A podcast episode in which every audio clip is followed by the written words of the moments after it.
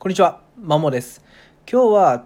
多席思考はうまくいかないっていう話をします。正直これ当たり前 なんですけど正直なんでしょうね。まあ、別に教育だろうがビジネスだろうが、まあ、人生だろうが結局多席思考じゃ何でもうまくいかないですよねっていうところですね。えーまあ、多席思考って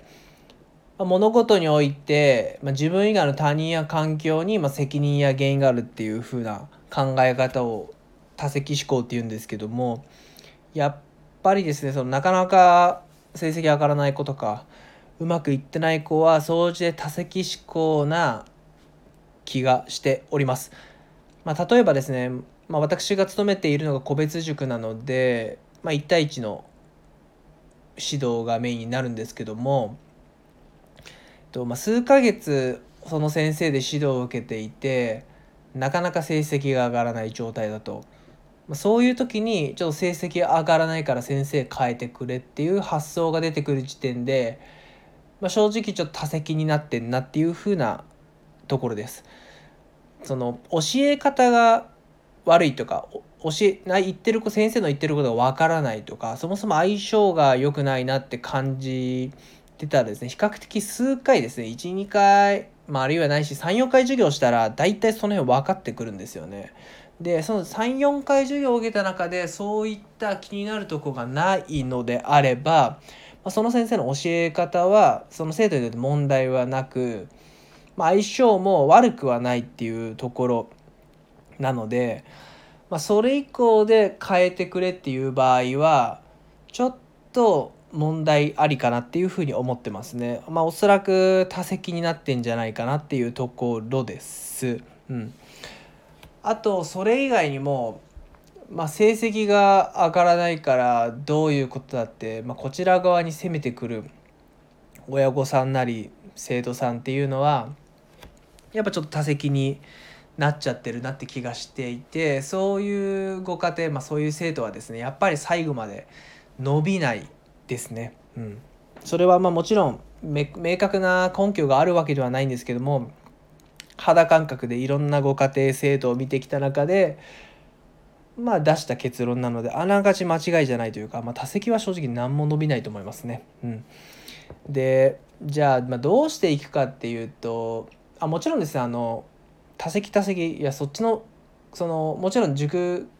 をそのですねサービスを提供している側として、まあ、責任はもちろん感じてます。なかなか上げきれないのはどうしてだろうと。じゃあなんとかできないかなっていうふうに、まあ、試行錯誤してますしその生徒が成績上がらない全てなんでしょうね。えっとその生徒の問題だっていうことはまもちろん思ってはないですし、まあ、こちら側の責任ももちろんあるとは思うんですけども。ただまあ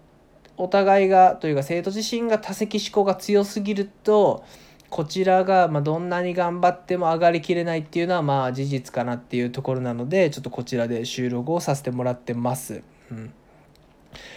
でまあじゃあとなるとまあ逆反対がまあ自責思考になるんですけども、まあ、正直やっぱある程度自責で物事を考えてほしいっていうのは本音ですね。もちろんそれはご家庭もそうだし生徒も自身もそうだし、うん、どうして上がらないんだろうっていうところで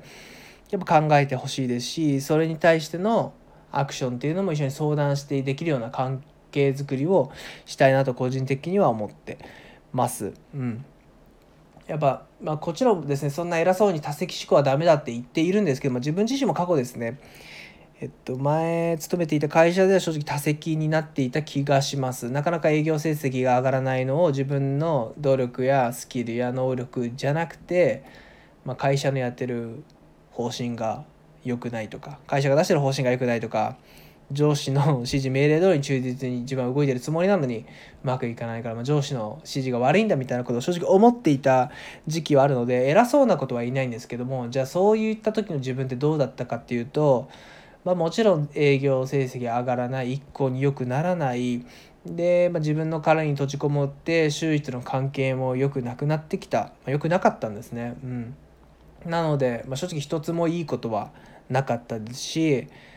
まあ今の自分から当時の自分に言えることとしては正直多席になってないかと多分完全に多席思考の典型例だから変えなきゃあかんでっていうことを伝えたいなと思います。うん、なので同じようにですね正直20代半ばでも多席思考の人間って言いますしもっと年を取ってでも多席思考の人は途中いると思うんですけどもただやっぱり掃除でうまくはいかないのは間違いないんでですね今のうちに変えられるものは変えた方が良いと思います。自責思考です。ただまあ何でもかんでも自責に捉えすぎるとなんかですね。ちょっと息苦しいと思うんですよ。例えば環境が悪化してる自分のせいだみたいな意味はちょっとさすがにそんな何でもかんでも自分のせいにすることはないと思うんですね。そのただ自分の周りに起きてる些細な出来事というか自分に関する出来事に関してはやっぱ少なくとも自責思考で捉えていかないとやっぱ伸びしろはないんじゃないかなっていうふうに思います。以上です。